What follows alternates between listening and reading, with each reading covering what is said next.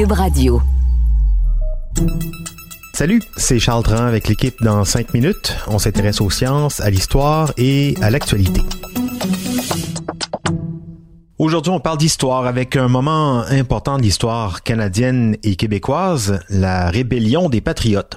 Toujours bien de voir comment ce moment sensible de notre histoire est raconté et enseigné dans nos écoles. Et c'est ce qu'on va faire avec une révision des causes et des raisons qui ont mené à ce soulèvement avec Pascal Bonaldo, enseignant d'histoire chez AlloProf, nos partenaires de confinement.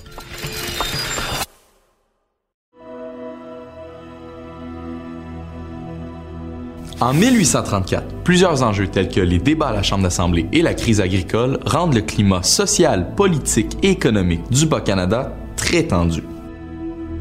Pour toutes ces raisons, le chef du Parti patriote, Louis-Joseph Papineau, envoie un texte comportant quatre-vingt-douze résolutions à Londres.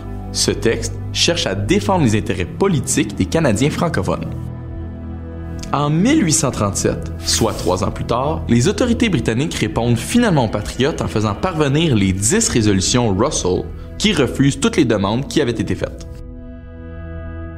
En réaction aux résolutions Russell, les patriotes organisent des assemblées populaires dans lesquelles ils encouragent la population à boycotter les produits britanniques.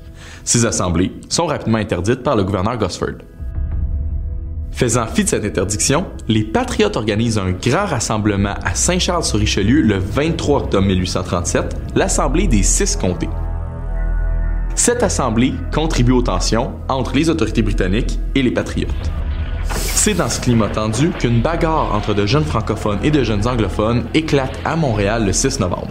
Les autorités britanniques en ont assez et lancent un mandat d'arrestation contre vingt-six leaders patriotes les quinze et seize novembre mille huit cent trente-sept. Plusieurs patriotes prennent alors la fuite et une réaction armée s'organise. La première confrontation se déroule le vingt-trois novembre à Saint-Denis, un petit village situé dans la vallée de la rivière Richelieu.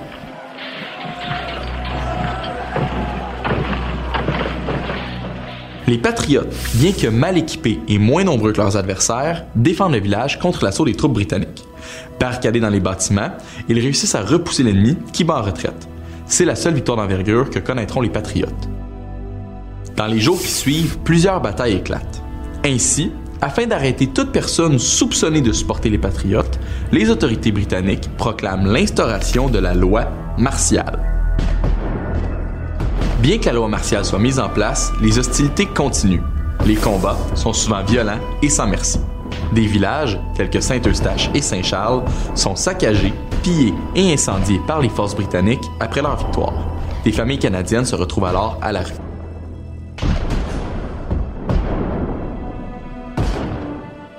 Après avoir essuyé beaucoup de défaites, des leaders patriotes prennent la fuite aux États-Unis pour se regrouper et réfléchir à de nouvelles stratégies. Papineau prend alors ses distances et renonce à son rôle comme chef des patriotes. C'est Robert Nelson qui prend sa place. Ce dernier maintient une position ferme. Les patriotes lutteront jusqu'au bout pour libérer le Bas-Canada du contrôle britannique. En plus d'appliquer la loi martiale, les autorités britanniques suspendent la Constitution en mille huit cent trente-huit.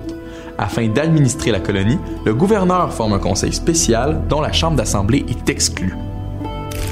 Le vingt-huit février mille huit cent trente-huit, Nelson et trois cents patriotes reviennent au Bas-Canada pour en déclarer l'indépendance.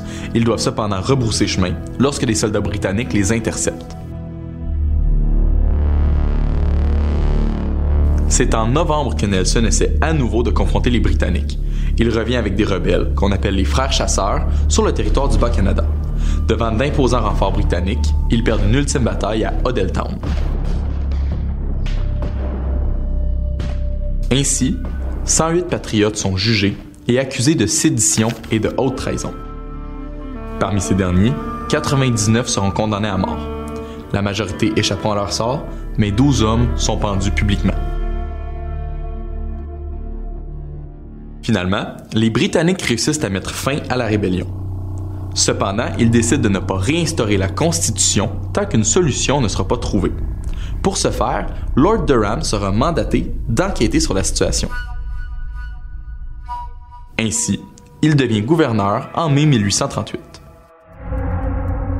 Lord Durham et son legs, un autre moment difficile de notre histoire. Merci, Pascal Bonaldo, prof d'histoire chez alloprof point c a. C'était en cinq minutes, en confinement.